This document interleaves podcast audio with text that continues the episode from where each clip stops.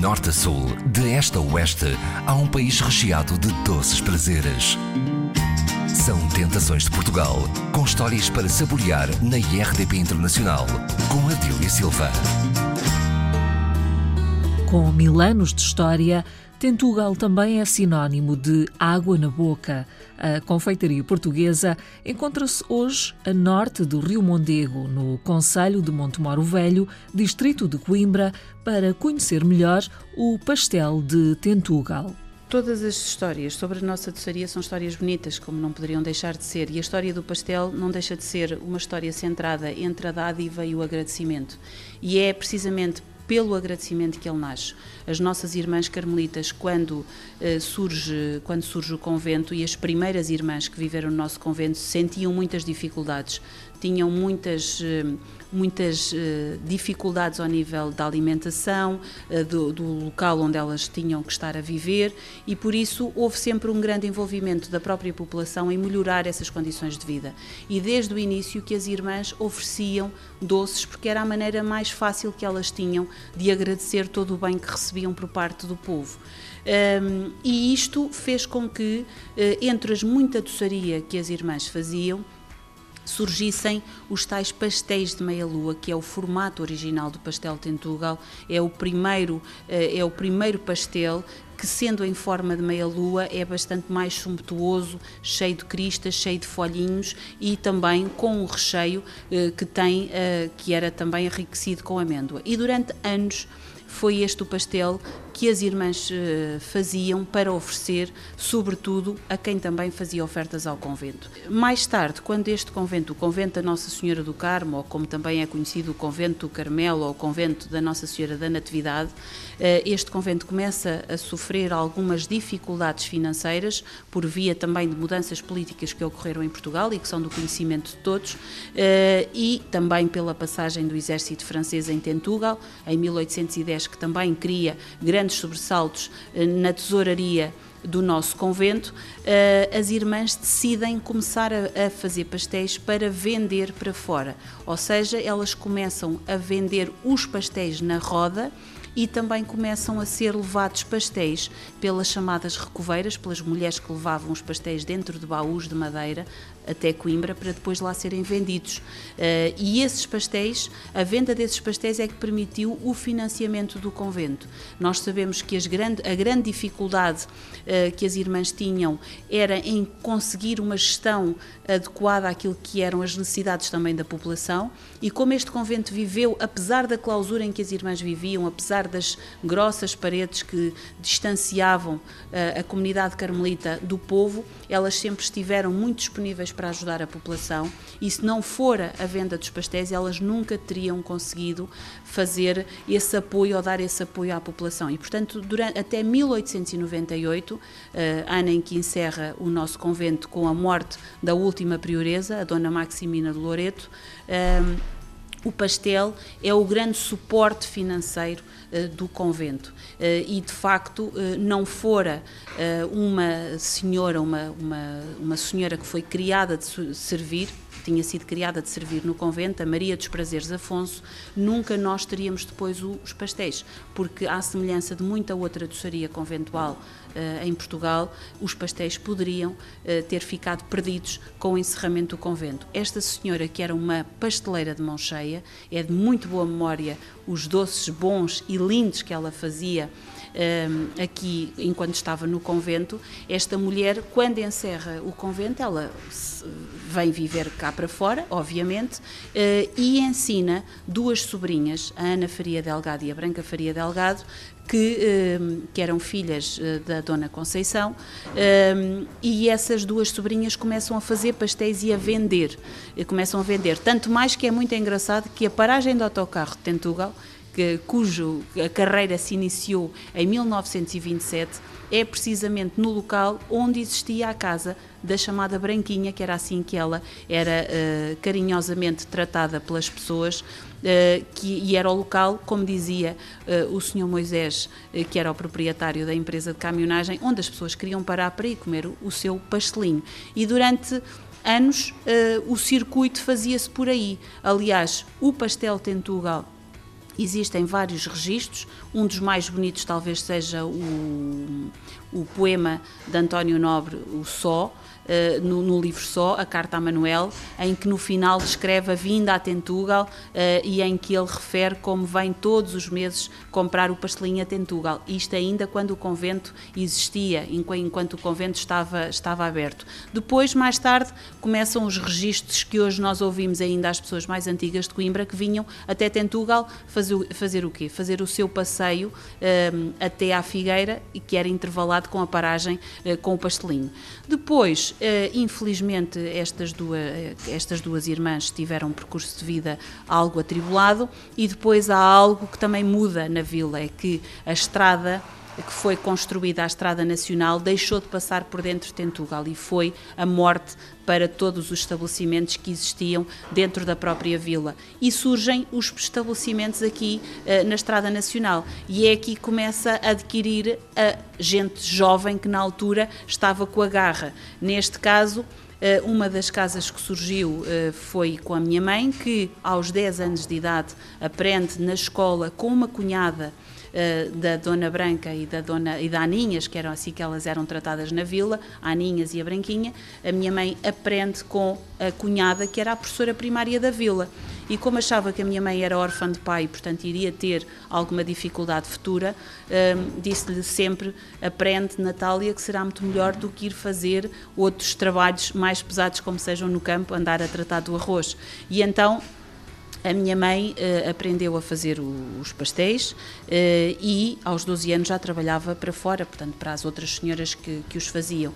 E então, quando casou, é então ela que vem abrir uma das também uma uma das casas aqui na Estrada Nacional e a partir daí depois há muitas outras casas que acabam por aparecer, tudo ligadas a mulheres que aprenderam, quase todas elas também uh, na, na escola com essa, com essa senhora. E o pastel hoje é um, sobretudo é um símbolo, é um símbolo uh, cultural, é um símbolo que faz com que haja a sobrevivência da vila em termos de riqueza, eh, de financiamento daquilo que é a vida normal, do cotidiano, mas para nós é, é quase uma marca, como eu costumo dizer, pastel Tentugal corre-nos no sangue, porque de uma forma ou de outra, todos nós temos uma ligação àquilo que é a sua origem, àquilo que é a sua ligação ao convento, àquilo que é, ou aquilo que foram os nossos antepassados. E isso para nós deixa de ser uh, uma forma de, de riqueza para passar a ser quase uma marca genética que nós temos e, sobretudo, um grande elemento da nossa identidade cultural. A Olga Cavaleiro herdou esta, esta ligação, uh, portanto, ao pastel de Tentugal da sua mãe, podia ter ficado apenas por aqui, mas na verdade é também a gramestre da Confraria da Doçaria Conventual de Tentugal, a presidente da Federação Portuguesa das Confrarias Gastronómicas e ainda presidente da Associação Pasteleiros de Tentugal. E também uh, teve aqui uh, por trás um duro trabalho no processo de qualificação deste doce. É verdade. Uh, nada acontece por acaso na nossa vida e eu fiz o meu percurso normal, como todas as, eh, as pessoas da, da, vila, fui estudar, fui, fiz a minha vida, tive os meus empregos, mas uh, depois quis voltar e quando voltei, um, e de forma natural, acabei por me, por me por uma eu já já estava apaixonada não é? Mas se calhar descobri aquilo que era um, aquilo que era a beleza deste deste doce não por aquilo que ele sabe não por aquilo que é o seu sabor porque isso já todos nós conhecíamos mas sobretudo pela, por ele, pela riqueza que ele tinha. E então na altura uh, iniciei o percurso na Associação de Pasteleiros e realmente costumo dizer que aquilo que eu tenho de maior valor que fiz na vida, e de facto já fiz muita coisa, um, é, foi este processo de qualificação que é extremamente duro, bastante, hoje, já, hoje em dia já é bastante mais simplificado, mas na altura falava-se, não sabia muito bem de que e descobrir todo o caminho para a sua concretização, conseguir convencer os senhores de Bruxelas, e ainda por cima nós até conseguimos isso de uma forma muito, muito rápida, até os próprios serviços da Direção-Geral da Agricultura se admiraram com a rapidez com que as coisas foram, foram aceites por pessoas que não conheciam toda a complexidade deste doce uh, me deixaram muito orgulhosa e ainda hoje me deixam e como eu costumo dizer foi foi o grande marco uh, naquilo que foi a minha vida associativa foi fazer a qualificação do pastel. O resto é tudo uma questão de depois de, de, de linha de continuidade e em que nós vamos descobrindo que a gastronomia a doçaria aquilo que nós temos sobre a mesa é sobretudo ou, ou, eh, são sobretudo um conjunto de histórias, representam um conjunto de histórias pelas quais nós nos apaixonamos e depois porque eh, nunca é só o sabor, o sabor leva-nos sempre a uma pessoa, leva-nos uma prática, leva-nos uma paisagem, leva-nos uma geografia, leva-nos a uma, uma arquitetura específica, leva-nos a um contexto temporal e geográfico que faz com que nós, a certa altura, já estejamos tão envolvidos que não queremos é sair mais de lá, queremos é ir conhecer mais. Há várias maneiras de uh, nós podermos dar um selo, digamos assim, reconhecer a um produto que ele é genuíno. Tudo passa por aí. Eh, e isso pode ser através da indicação geográfica protegida, em que nós reconhecemos que há uma zona geográfica que é reconhecida eh, como sendo eh, onde existe um saber fazer específico ou existe uma relação eh, entre o produto, que faz com que exista uma relação entre o produto e essa própria geografia. Portanto, o pastel Tentugal pode fazer em Tentugal e não em mais parte nenhuma. Porquê? Porque, para além das condições climatéricas, para além das condições associadas àquilo que podem ser as características físicas do local, nós temos depois a questão cultural. E foi aí que o nosso processo foi bastante inovador. É que nós mostramos uh, trigo limpo, farinha amparo, utilizando uma metáfora. Os ingredientes, não é? Aqui da, da área. Exatamente. Uh, nós mostramos que uh, Tentugal tinha esse saber fazer que nunca se evadiu para além dos limites da vila. Isto é uma coisa muito interessante, tanto mais que a nossa zona geográfica é mesmo só Vila Tentugal, enquanto que anteriormente aquilo que se fazia era ir colocar uma zona bastante mais, uh, muito mais alargada. Isso também depois é, é, bastante criticável e não dá o resultado que é suposto e, portanto, nós optámos precisamente por isso. É a Vila Tentugal, sempre foi assim e é assim que vai continuar. Não faz sentido mudarmos aquilo. Por algum motivo é assim. Por algum motivo é assim. E, portanto, eh, quando há uma relação entre a própria geografia e uh, o produto, nós dizemos que é uma indicação geográfica protegida, sendo que o vínculo é mais um vínculo de reputação, ou seja, de boa fama. É pastéis de Tentugal, não é pastéis de Montemor, é pastéis de Tentugal, não é pastéis de Pereira, é pastéis de Tentugal, não é pastéis das Minhas. Depois, nós temos a denominação de origem protegida, que normalmente é para um produto que tem um vínculo de relação com a geografia bastante mais acentuado. O que é que isto significa? Significa que a, inter, a, a, interação entre os próprios ingredientes e o meio ambiente e a própria maneira de se fazer é, um, é distintiva. Ou seja, por exemplo, o queijo Serra da Estrela, os animais é da churra mondegueira, da raça churra mondegueira, que só existe ali, uh, que comem aqueles pastos, portanto, não são os pastos do Alentejo, nem lá de cima atrás dos montes, e as mulheres portanto dão um leite específico, não é? E as mulheres, quando estão a trabalhar o queijo, fazem-no em queijeiras frias. As mãos frias são fundamentais para se fazer um queijo da serra como ele deve ser comido, ou seja, isto faz com que o vínculo à região seja ainda mais aprofundado. E a reputação é o elemento fundamental, mas não é o determinante. Aqui é a geografia. Uh, o que significa que uh, nós Perante estes dois, eh, estes dois sistemas, nós poderemos optar, consoante o caso que temos em frente, ou seja, perante o produto que temos em frente, por uma denominação de origem ou uma indicação geográfica. Neste caso, a farinha não é produzida aqui, não é evidente, os ovos não são produzidos aqui, mas há uma coisa que é daqui e não é de mais lado nenhum. É aquela maneira de fazer a, a fantástica de fazer a massa. Portanto, e esse saber fazer, muito dificilmente, com aquela paciência, só mesmo quem gosta muito de Tentugal e do pastel é que pode fazer daquela maneira. De outra maneira, nunca teria tanto trabalho. Portanto, é aqui que ele se faz e é isso que nós queremos manter. Quando regresso a Tentugal e fico a gerir a pastelaria dos meus pais, uh, sentia-se muita necessidade e era, era ponto assente na comunidade que era necessário fazer alguma coisa para evitar as imitações que surgiam de pastéis de Tentugal. E então, dado que a Associação de Pasteleiros existia, uh, enquanto membro da Associação de Pasteleiros, que depois acabei por, eh, por ser eleita como presidente, fizemos então, iniciámos o processo de qualificação do pastel Tentugal, indicação geográfica protegida, que uh, resultou depois na atribuição desse, desse selo Indicação Geográfica Protegida pela União Europeia, reconhecido pela União Europeia, em 2013.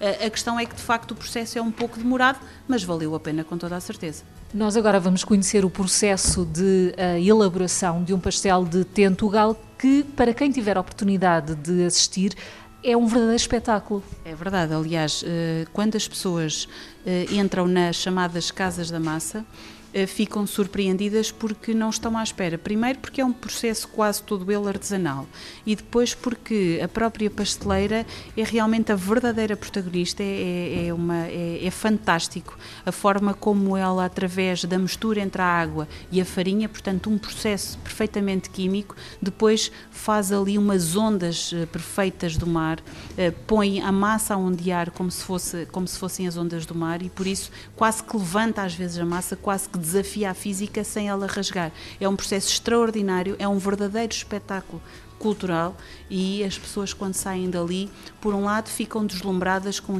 com, com o efeito cénico, por outro lado ficam muito, muito, muito uh, sensibilizadas pelo esforço que a pasteleira despende e percebem, a partir deste momento nós já não podemos comer um pastel. É uma expressão que eu ouço frequentemente é agora vou comer o pastel de outra maneira. E eu digo sempre então olhe faça como escreveu José Saramago que dizia que escreveu que o pastel come-se usando a mão direita e a mão esquerda a servir de guardanapo para não desperdiçar a migalha. E ele disse é mesmo isso que eu vou fazer. Portanto é esta pedagogia da, da, da boa informação que faz também depois a diferença e faz com que também se possa, e é um bom caminho, para evitar que existam tantas imitações, eh, más imitações, porque às vezes algumas ainda são boas, mas tantas más imitações do nosso pastel, que, como eu disse, não é só uma maneira de nós ganharmos dinheiro, é que um ultraje a este pastel é um ultraje à nossa família, é um ultraje ao nosso sangue, é um ultraje à nossa cultura, à nossa história, àquilo que sustentou. E, e, e se repararem, Tentugal tem mil anos de história. O, o convento só uh, existe em Tentugal a, a, partir de 1565, portanto século XVI. Imaginemos nós que os pastéis uh, surgirão um bocadinho mais tarde. A verdade é que tudo isto tem a ver com a linha da vila, tudo isto tem a ver com, com, com uma estrutura eh, que, que, se cria na própria, com uma linha de tempo que existe na própria vila e, portanto, sempre que nós sentimos que alguém não respeita esta riqueza cultural e histórica, nós sentimos também que eh, não é só o doce que está a ser, hum, que está a ser prejudicada, é toda a comunidade. Alguma tristeza? muita tristeza. Por isso é quando eu vejo chamarem pastel Tentugal, eh, sei lá, em vários pontos do país, hum, a, a pastéis que são feitos com uma massa grossíssima, que não tem beleza absolutamente nenhuma, as pontas são dobradas para cima como se fossem dois guardanapos. Eh, eu penso assim: se estas pessoas soubessem o trabalho que a massa dá, nunca se atreveriam a fazer isso. E é nesse aspecto que é cada vez mais importante fazer a informação, dar informação às pessoas. Olga, já estamos aqui na sala onde está a Isabel Rama. Ela parece que está a estender um lençol, não é? Parece que está a fazer a cama aqui nesta grande sala. É verdade. É, uma das características desta massa é que ela é bastante flexível. É interessantíssimo como o glúten que a, a farinha tem, quando é amassado com a água e se desenvolve toda aquela elasticidade, faz com que depois seja possível fazer este efeito uh, cénico. E a Isabel agarra, está a agarrar na massa e está a. Um, a levantá-la como se fosse eh, como se fosse um lençol e depois faz estas ondinhas todas que vendo eu arrepio-me sempre e não consigo deixar de o sentir. Vamos ouvir um pouco deste deste processo.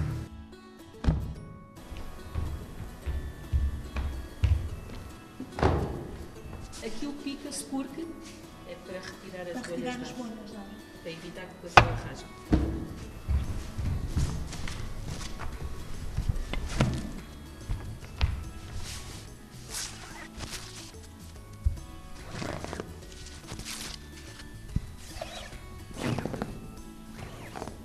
Olga Cavaleiro, como é que se consegue um, estender a, a, massa desta forma? Como é que ela fica tão fina que quase parece uma folha de papel vegetal? Uh, por isso é que nós costumamos dizer que o segredo está nas mãos das pasteleiras, porque elas é que conseguem, com, com o seu saber fazer, com esta arte, fazer uma massa elástica que é tão elástica consegue ser uh, esticada até a exaustão, até atingir uma espessura de 0,05 milímetros, até não dá a aguentar mais. E no fundo isto não deixa de ser um processo químico, porque é a mistura da água com a farinha que faz com que o glúten se desenvolva e que faz com que ela realmente fique muito elástica, mas depois é um processo que, sendo químico, a pasteleira, com, a sua, com o seu saber fazer, vai desafiar a física. Ela, no fundo, desafia completamente a física num processo que só acontece desta maneira porque estas mulheres são extremamente, para já, treinadas e depois devotas a este processo. De outra maneira, nunca seria de esperar que ela estivesse aqui um dia inteiro curvada a fazer este processo repetidamente e depois de joelhos, ou seja, as pessoas fazem isto um, quase que como um ato de entrega, porque de outra maneira não seria possível atingir esta espessura, porque há várias maneiras de fazer massa.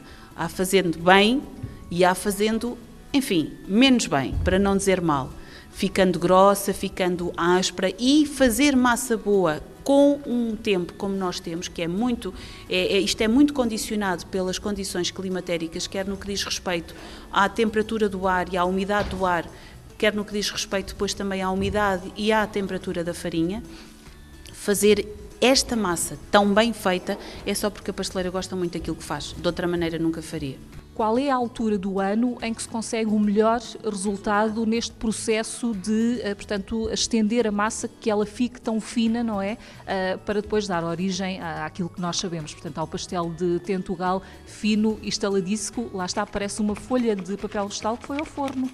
Ora bem, nós poderemos dizer que as condições uh, climatéricas ideais acontecem precisamente no outono e na primavera, em que nós temos temperaturas mais estáveis.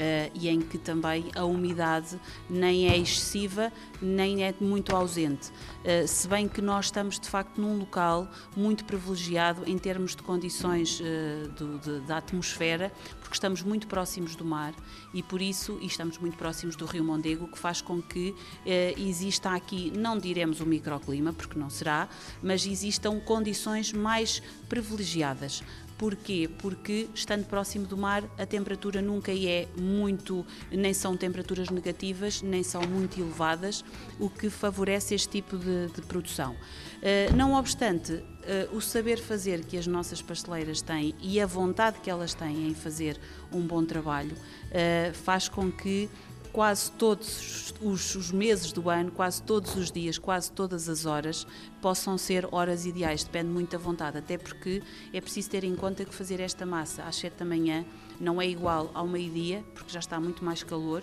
nem é igual às 7 da noite, como as pasteleiras costumam fazer, dizer fazer dia ou fazer de noite não é bem a mesma coisa.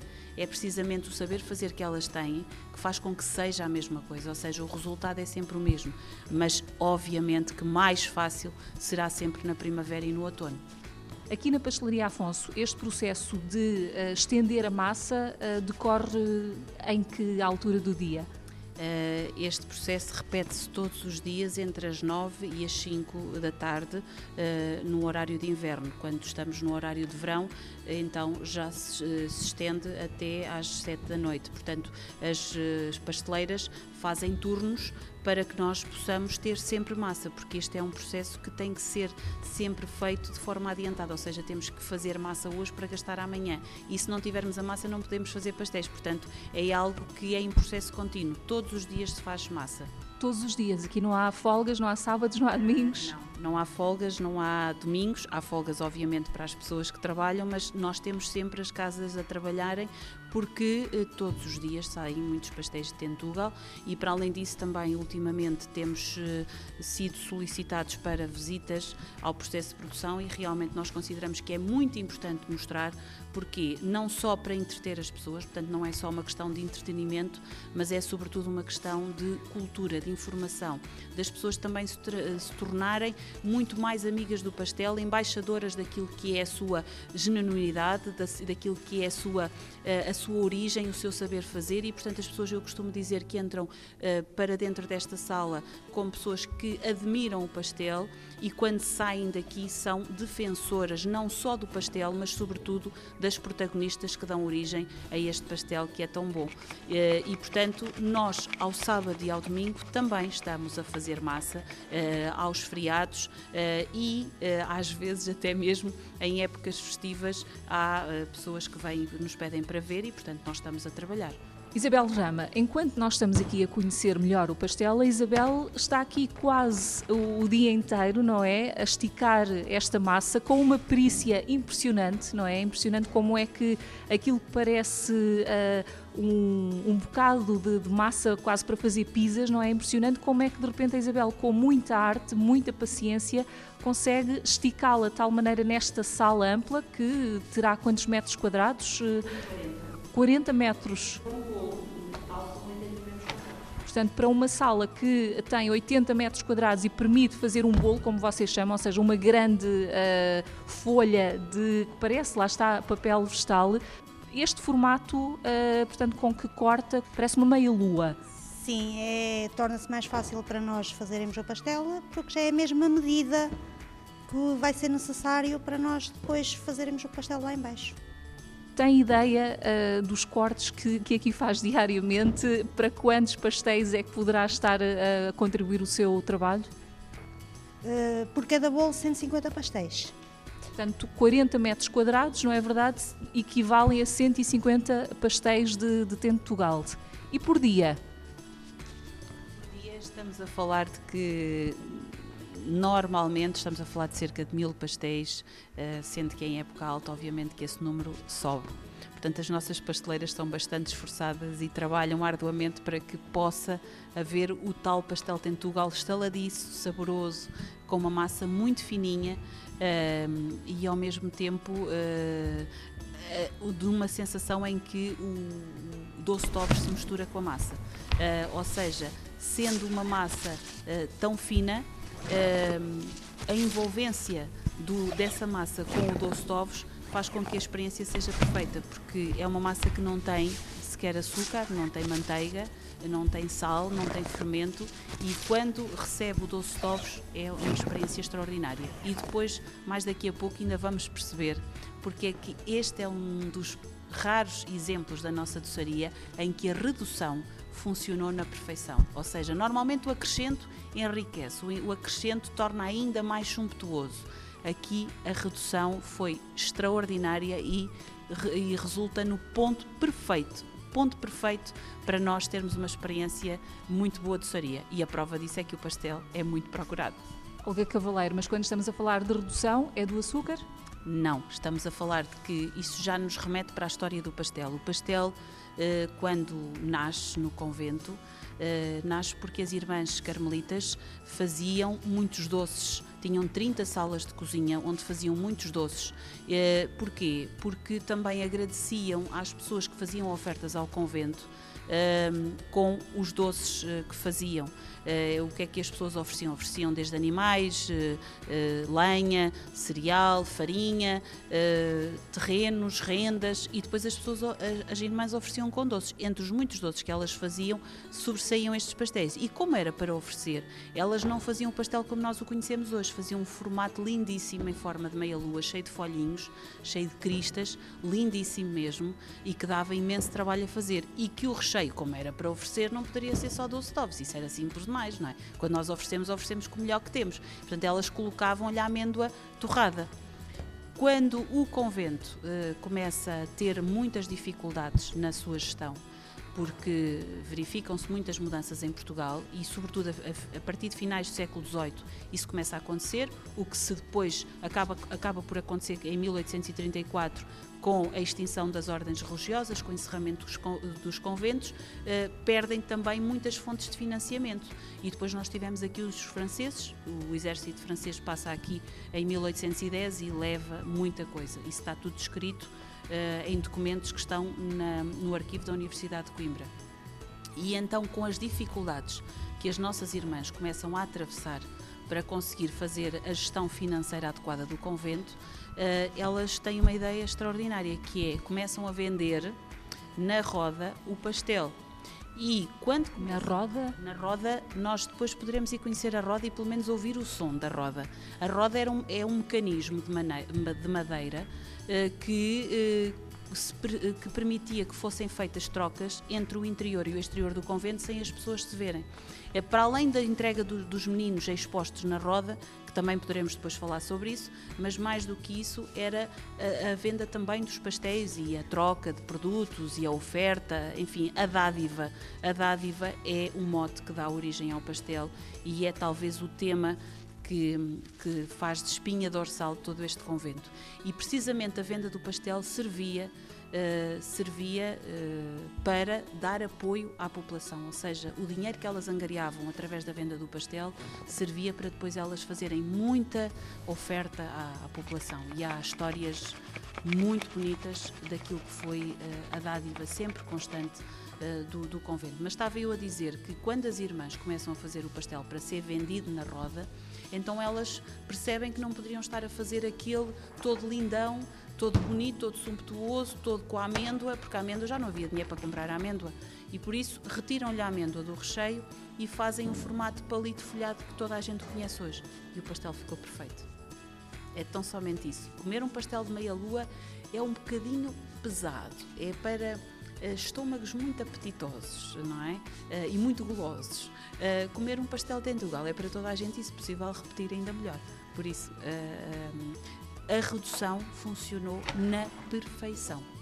Aqui na Pastelaria Afonso é possível conhecer as duas versões, portanto, além do pastel de Tentugal, vocês uh, têm essa meia-lua? Sim, uh, normalmente os meias-luas, precisamente porque aquilo que é reconhecido como sendo o pastel de Tentugal é o palito folhado, o outro caiu em desuso uh, e, e, de facto é um formato que as pessoas não se sentem atraídas por ele. Não é porque não seja bonito, é porque é de facto mai, maior, mais gordinho uh, e um pouco mais pesado, quase que uh, em dias normais não se faz, mas por encomenda fazemos sempre. E qual é o nome oficial? Pastel de meia-lua, que era um formato muito habitual nos conventos, o meia-lua. Olga Cavaleiro, para quem tem pastel de tentugal nas veias. Um, acha que há alguém que ainda não o conheça? Ah, sim, há muita gente que não conhece, sobretudo que conhecem os pastéis de Tentugal, ditos Tentugal, por isso é que é muito importante nós fazermos essa pedagogia da boa informação e transformarmos todos os admiradores de pastéis de Tentugal em defensores eh, do pastel Tentugal e por isso eh, eu penso que eh, é, é mais uma questão de dar a conhecer o bom pastel, porque na verdade o pastel já é uma utilização, o pastel Tentugal, a designação já é bastante utilizada e às vezes não muito bem utilizada. Para quem não conhece o verdadeiro, como é que nós o podemos descrever para já visualmente? Ora bem, o pastel visualmente escreve-se como num formato retangular, algo cilíndrico, com duas pontinhas que nós chamamos as cristas, que são a massa que é virada para fora e que é feito o enfeite quase como se fosse eh, uma crista, uma crista de galo, e uh, deve ter um castanho dourado não deve estar cru, deve estar cozidinho, deve ter por isso uma cor entre, entre o amarelo torrado e o castanho. Um, e, sobretudo, é preciso ter atenção de que nunca deve estar arraiado de gordura. O pastel tentugal a massa não tem muita gordura, por isso é que ele é pincelado com uma pena, porque a pena permite que seja feita só mesmo isso, uma penada, e não se fosse um pincel com os pelos todos direcionados numa só direção, iria escorrer excessivamente manteiga. Portanto, nós fazemos com uma pena e com a pena nem toda a superfície fica, eh, fica pincelada. E a verdade é que isso faz a diferença, porque quando está a comer, e podemos passar agora para, para a questão do, do palato, da, da, própria experiência, a verdade é que quando nós comemos um pastel, nós não sentimos a gordura, precisamente porque ela é residual, está ali só para colar. E quando nós comemos um pastel, nós não precisamos, um bom pastel, entenda-se, nós não precisamos sequer de exercer pressão sobre o maxilar, ele desfaz-se na boca porque a massa é tão fininha e é tão estaladiça, ele desfaz-se na boca. E essa é a diferença entre um bom pastel e um mau pastel. Já estamos novamente aqui na, na cozinha. Uh, os minutos que temos são muito poucos para saber tudo sobre o pastel, mas vamos uh, tentar cumprir esse, esse desafio. Um, Isabel Rama, saímos da Casa da Massa, onde fez um trabalho fantástico, não é? Que até tem direito a visitas de, de estudo. É verdade, ainda agora tivemos uma às 10 da manhã uhum. de 20 pessoas.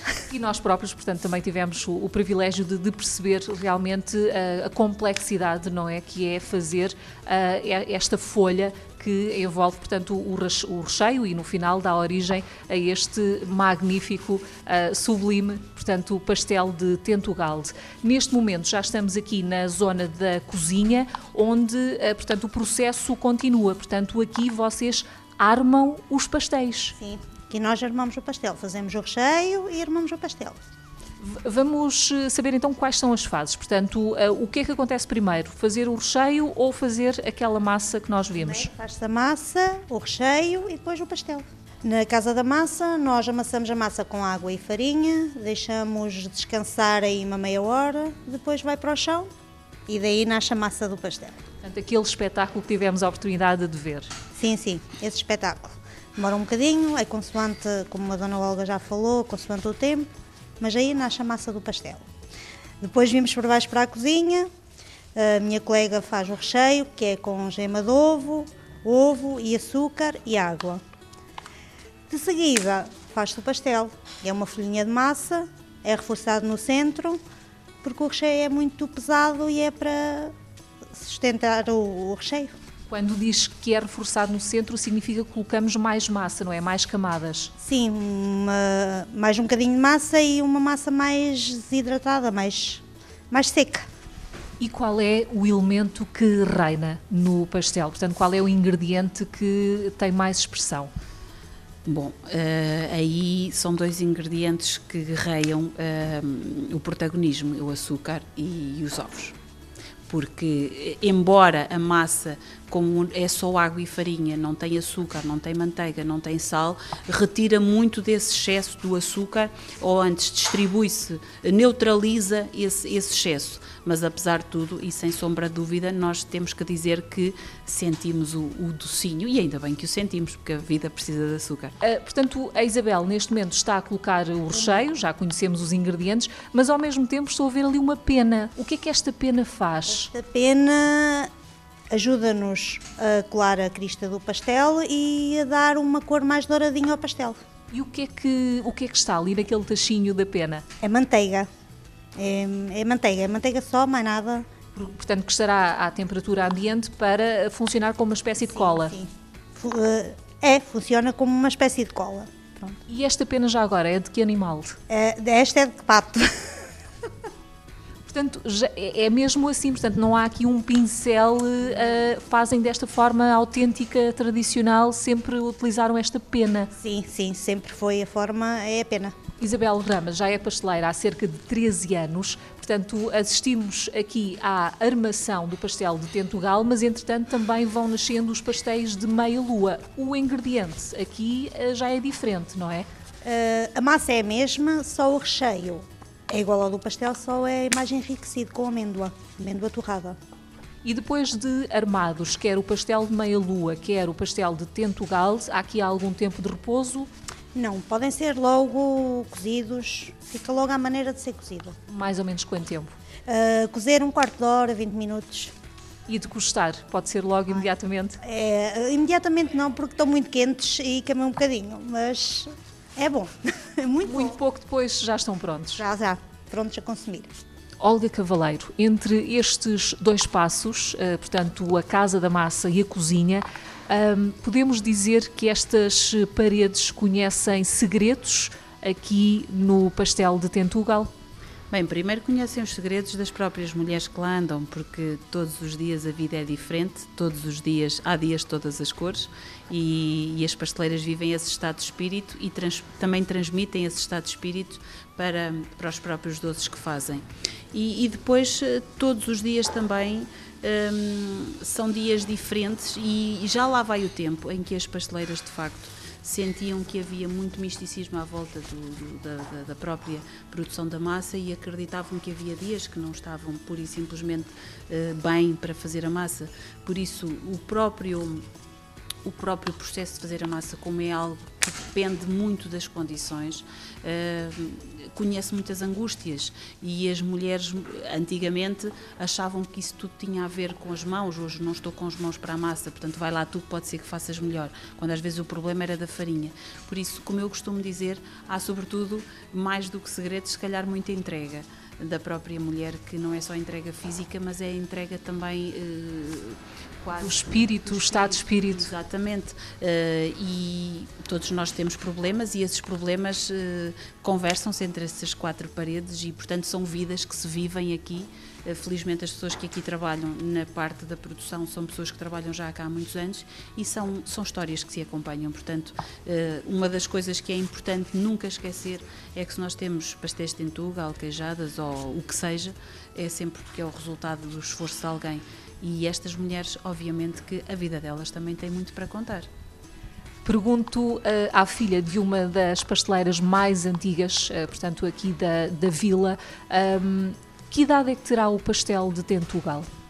Bom, nós não temos a certeza absoluta, mas entre 350 a 400 anos, isso com toda a certeza, até porque eh, todos os indícios eh, nos registros históricos que fomos eh, compilando nos permitem perceber eh, que o termo pastel, que a compra da farinha, sim, porque as irmãs tinham consciência de que era necessário comprar uma farinha a melhor a melhor a flor da farinha, a mais branca, suave e delicada, e por isso elas iam buscar a farinha não se calhar aqui mesmo à beira de Tentugal, mas em, em, em povoações uh, vizinhas, uh, e todos esses indícios uh, nos levam a acreditar que o pastel tem de facto uma idade bastante grande, mas mais importante do que isso é perceber como o pastel que é de facto algo hum, inusitado, que surge de forma inusitada, porque este saber fazer associado à massa é um saber fazer que não que não acontece de uma vez só, portanto que é um,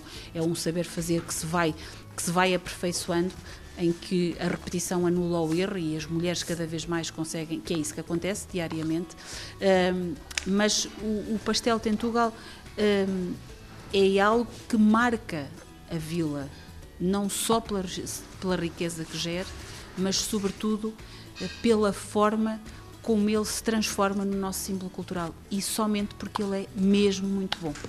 Ao longo destes quase quatro séculos, uh, terá esta receita sofrido alterações? Com toda a certeza. O pastel de Tentugal.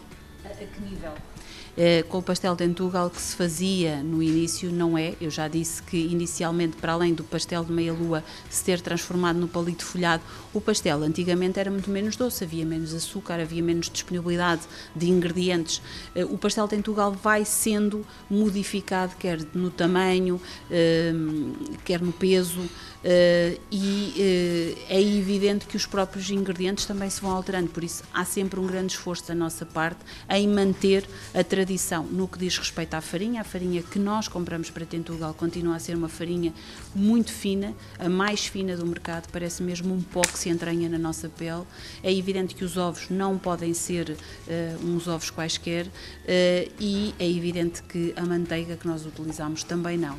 Agora, há uma questão que é preciso uh, perceber: é que se há questões que vão sendo alteradas, porque, como eu disse, a repetição vai anulando o erro, portanto, cada vez ficamos mais perfeitos e também nos vamos adaptando àquilo que houve uma altura quando havia muita disponibilidade do açúcar, sobretudo após o 25 de Abril, em que começamos a, a, a, ter maior disponibilidade de ingredientes, o pastel fica muito mais doce. Hoje vivemos um, um, período inverso, é que todos os pasteleiros estão a voltar àquilo que era o antigamente, mas há uma coisa que é importante, a receita não muda e essa nunca pode mudar. A quantidade, as quantidades, sobretudo o equilíbrio que é necessário, quer na receita da massa, quer na receita do recheio, é fundamental. A forma de fazer o pastel isso tem que se manter e isso também é algo que nós devemos ter como responsabilidade, os próprios pasteleiros de Tentuga. Olga Cavaleiro, enquanto gramestre da Confraria da Doçaria Conventual de Tentugal, tem ideia, além da sua casa, uh, quantos, uh, em quantos outros locais é que podemos encontrar, uh, portanto, este pastel? Temos oito pastelarias uh, que estão abrangidas pelo processo de qualificação, portanto, que exibem o selo indi Indicação Geográfica Protegida e poderemos dizer que saem muitos pastéis de Tentugal todos os dias, cerca de 10 mil pastéis uh, em época baixa, o que significa que a produção é brutal e que o pastel é muito, muito, muito procurado, quer no país, quer fora do país ia justamente colocar essa questão, portanto, aqui da pastelaria Afonso, que é o caso que eh, obviamente conhece, portanto, diariamente, uh, chegam pessoas de onde? De todo o mundo. Nós já recebemos, uh, nós já recebemos uh, engenheiros alimentares que eram da Rússia. Nós já recebemos da América várias eh, pessoas ligadas à gastronomia eh, e em todo e ligados à alimentação. Eh, já cá tivemos um grupo também de chineses. Eh, enfim, já cá tivemos gente de todo o mundo, inclusive muitos estudantes de várias nacionalidades. Uh, e é sempre muito interessante perceber que as pessoas, não obstante uh, serem provenientes de, várias, de, vários, de vários países, ficam sempre altamente surpreendidos pelo processo de fazer uh, a massa, o que nos dá a certeza que realmente o pastel é muito especial, não só pelaquilo que gera, mas sobretudo pelaquilo que significa para nós. Qual é a altura, portanto, em que há mais pastéis a saírem aqui de Tentugal? Obviamente que é sempre no período do verão. Nós estamos aqui entre Coimbra e Figueira e Figueira é procurado pelas, pelas suas praias e por isso no verão há sempre muita gente a passar por aqui. Entre junho e setembro é uma época alta para nós. Outras épocas altas serão, obviamente, as épocas festivas, o Natal, a Páscoa, o Carnaval, todas as épocas festivas, até porque eh, como eu costumo dizer, Tentugal é de facto a vila mais doce do Baixo Mondego, porque atrás do pastel vêm muitos outros doces e, portanto, as pessoas vêm a Tentugal não só por causa do pastel, mas vêm para ter um lanche de qualidade, para ter um pequeno almoço diferente e para conhecer outros doces, para além das queijadas. Depois, cada uma das pastelarias acaba por ter muitos doces seus e que faz com que as pessoas venham e venham em grande, em, e venham, e venham em grande quantidade. Por isso, ao fim de semana é sempre o período mais de maior movimento e depois o verão e os, e os períodos festivos. Portanto, já percebemos que o, os pastéis de Tentugal têm muitos apreciadores e por todo o mundo. Uh, e vocês, como é que se dão a conhecer? Portanto, existe nomeadamente esta uh, confraria, portanto, da qual a Olga Cavaleiro é gramestre, portanto, confraria da Doçaria Conventual de Tentugal. Há quanto tempo é que existe? Desde 2007. Desde 2007 estava a pensar desde 2007, exatamente, fez no ano passado 10 anos e foi extraordinário porque até aí o pastel era conhecido porque era bom. E as pessoas não sabiam muito mais sobre o pastel. Nós reconstituímos a história do pastel, portanto, neste momento a história do pastel está feita.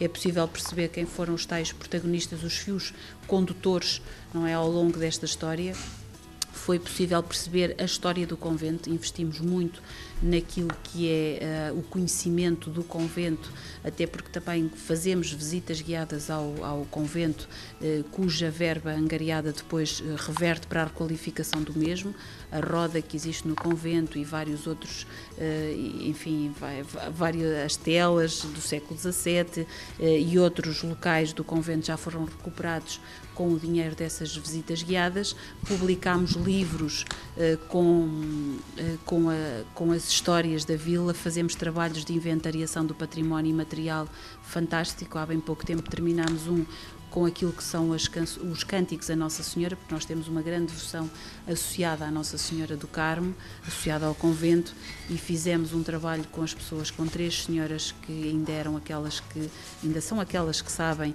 esses cânticos, fizemos esse, essa recolha de cânticos que se iam perder, eh, e por isso permitimos um melhor e maior conhecimento, quer do convento, quer da própria história da vila. Fazemos a, a recuperação de tradições eh, culturais, algumas religiosas, outras profanas, que também estavam-se a perder, e por isso a confraria fez de facto a diferença, sobretudo numa divulgação não só do pastel, como repara, aqui o pastel já é qualquer coisa que se dilui no resto do trabalho, porque o pastel foi preciso fazer aquele trabalho de dignificação. O pastel era, era, um, era um doce, ponto. Nós demarcamos e não é à toa que no concurso das Sete Maravilhas, de facto, nós ficámos entre os três primeiros e éramos uma pequena vila e não tínhamos lobbies por trás. Por isso, isso diz muito, porque nós fizemos um trabalho muito, muito, muito grande de valorização, de dignificação. O que é que o pastel tem que o seu destino? Não é só o seu sabor, tem todo o resto, tem a arquitetura, tem a história, tem as pessoas e dar a conhecer isso foi um trabalho extraordinário. E depois começámos a alargar, obviamente, para aquilo que é o trabalho que nós consideramos que devemos fazer também em prol da vila e por isso os 400 anos de história do pastel aos 400 ou 450 do convento já não são suficientes para nós. Nós queremos é ir além. Então vamos descobrir a história da Igreja da Misericórdia e da vila que tem mil anos e da passagem e da, e da presença árabe aqui na nossa vila e do antigo castelo e por aí adiante. E isto é um trabalho que não tem fim, mas é sobretudo um trabalho muito, muito interessante, até porque nós trabalhamos muito com as crianças da nossa escola e passar-lhes essa informação, uh, mostrar-lhes que existe tempo para além do tempo deles, uh, tem sido uh, uma uma tarefa giríssima. Quando vamos à escola, os miúdos correm todos para nós porque querem saber mais histórias, não é? É ótimo. Olga Cavaleiro, tem ideia do número de calorias de um pastel de Tentugal? 370. E pesa quanto? Uh, cerca de 80 gramas. Um bom pastel, depois há aqueles pastéis que não são pastéis, são pastelões, não é? Se esses são 100 gramas, um pastel é 80 gramas. Muito bem. Sofia Fernandes, há nove anos, engenheira uh, alimentar aqui na Pastelaria Afonso. Uh, qual é o tempo de conservação de um pastel de Tentugal? Uh, depende. No caderno de especificações, sem açúcar, conservado a 15 dias. Com açúcar, 10 dias. Nós, na nossa casa, damos a validade de 8 dias para garantir uma melhor qualidade do produto fora do frigorífico, nunca dentro do frigorífico, porque a massa uh, pode ficar mole e não é isso que nós queremos. Queremos uma massa estaladiça. Um pastel de Tentugal vai muito bem com?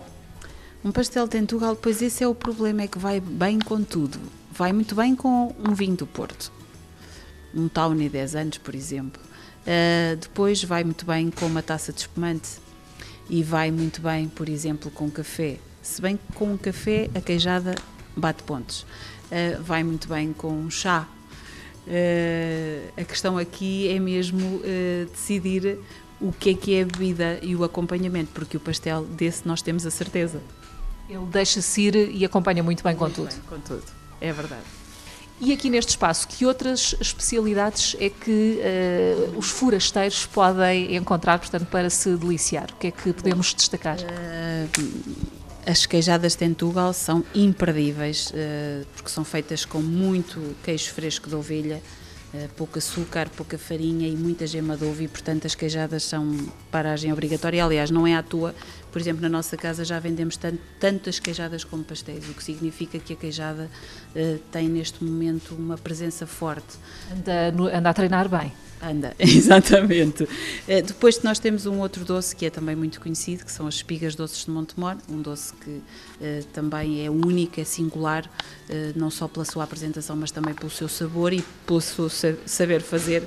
Ehm, e depois há muitos outros doces que nós poderemos dizer, temos o Afonsino, temos o Mimo Doce, a Barriga de Freire, enfim, muitos, muito, muito bons, mas o melhor mesmo é vir cá experimentar. Afonsino Sim, porque eh, a nossa pastelaria chama-se Afonso, meu pai era Afonso e a minha mãe, que era a verdadeira matriarca, era e é a grande matriarca e a grande pasteleira, eh, fez um doce eh, na altura diferente com doce de ovos e amêndoa e então foi batizado por um cliente que lhe chamou Afonsino. E desde aí são os afonsinos. É redondo, com, ligeiramente frisado e depois tem doce de ovos e amêndoa e o melhor mesmo é vir experimentar porque é muito bom. Olga Cavaleiro, além de uma visita à Pastelaria Afonso para conhecer todo este processo de confecção do pastel de Tentugal, que outros locais de interesse tem esta vila? Ora bem, nós Tentugal nós poderemos dizer que é o, um exemplo em que a experiência gastronómica se associa também depois a uma experiência turística uh, e também cultural. Uh, até porque Tentugal, para além do pastel, uh, permite conhecer os mil anos de, da sua história através de vários monumentos, desde a antiga Torre do Castelo, desde o convento da Nossa Senhora do Carmo, a Igreja da Misericórdia, a Igreja de, do Mourão, e durante esse passeio que pode ser feito a pé, nós poderemos descobrir muitas das histórias que fizeram esta vila. E por isso o pastel, digamos assim, é o elemento, é a porta de entrada para depois para um mundo completamente desconhecido que muita gente desconhece, até porque nós tivemos em Tentugal uh, a viver durante muito tempo o infante Dom Pedro, o infante das sete partidas, filho do Dom João I, uh, e uh, associado a essa vivência e essa permanência aqui na nossa vila, nós temos um conjunto enorme de histórias que se associam depois também à história nacional. Depois, quem quiser conhecer as histórias das pessoas que não tinham grande importância, mas que fizeram a diferença da vila, é também uma boa maneira de conhecer esses pequenos pormenores na linha do tempo de, da Vila Tentugal. Tentugal, desde há muito que é visitado por, por pessoas uh, que querem conhecer monumentos diferentes. Aliás, Tentugal tem esta particularidade de ter o convento da Nossa Senhora do Carmo, que apesar de ter sido e já ter sido alvo de alguma destruição, ainda tem pormenores interessantíssimos e, sobretudo, muitas histórias para descobrir. Depois temos o, a, a Igreja da Misericórdia, uh, que desde o seu altar sobrelevado todo em pedra dançã uh, e com aquela escultura maravilhosa do século XVI, da mão pela, que foi, que, que, cujo autor foi Tomé Velho, levanta sempre também grande curiosidade. Aliás, o, o padre Anselmo Borges, quando visitou Tentugal e quando visitou aquela igreja, disse, disse precisamente que percebia porque é que o, o, arquiteto Tomé Velho tinha decidido colocar um altar sobrelevado para o qual é preciso subir umas escadarias laterais para lá chegar porque ali estava a perfeição e a perfeição era Deus, portanto encaminhava o olhar das pessoas para Deus. Eh, e depois, por outro lado, entrar na Igreja do Mourão, que é assim conhecida por se localizar num local que é designado de Mourão, é entrar nas histórias da moraria, é entrar nas histórias da presença moura, é entrar nas histórias da lenda do topónimo de Tentugal, eh, é conhecer um retábulo lindíssimo onde o azul uh, sobressai também todo ele em pedra dançã, uh, é no fundo uh, entrar num outro Tentugal que as pessoas não conhecem. Habituadas, demasiado habituadas a passar na Estrada Nacional, esquecem-se que existe um outro Tentugal quando nós entramos uh, nos domínios da vila. E por isso o pastel, a experiência do pastel, a experiência gastronómica nunca poderá ficar completa sem as pessoas uh, conhecerem melhor todos estes recantos, a parte histórica de Tentugal, todo aquele centro medieval, aquelas ruas curvas eh, e muito apertadas, eh, que depois se alargam quando nós começamos a, a sair já para a parte mais, mais recente, do século XVI, século XVII, um, e que onde nós depois também acabamos por conhecer muitos dos solares importantes da nossa vila. Tentugal sempre foi um, sempre foi local de habitação de pessoas muito ligadas à administração do reino. Uh, sempre tivemos aqui muitas casas com brasão, casas uh, solares e portanto quando nós nos afastamos para as quatro entradas de Tentugal nós vamos nos apercebendo dessa, dessa, dessa importância da arquitetura também das casas. Agora, aquilo que domina mesmo o nosso olhar é o convento, a Torre do Desafogo, onde as mulheres desafogavam da clausura uh, e todo aquele misticismo que se perde entre muitos corredores, entre muitas salas, onde nós descobrimos muitas histórias que nos encantam, até a nós que vivemos cá e que as conhecemos bem.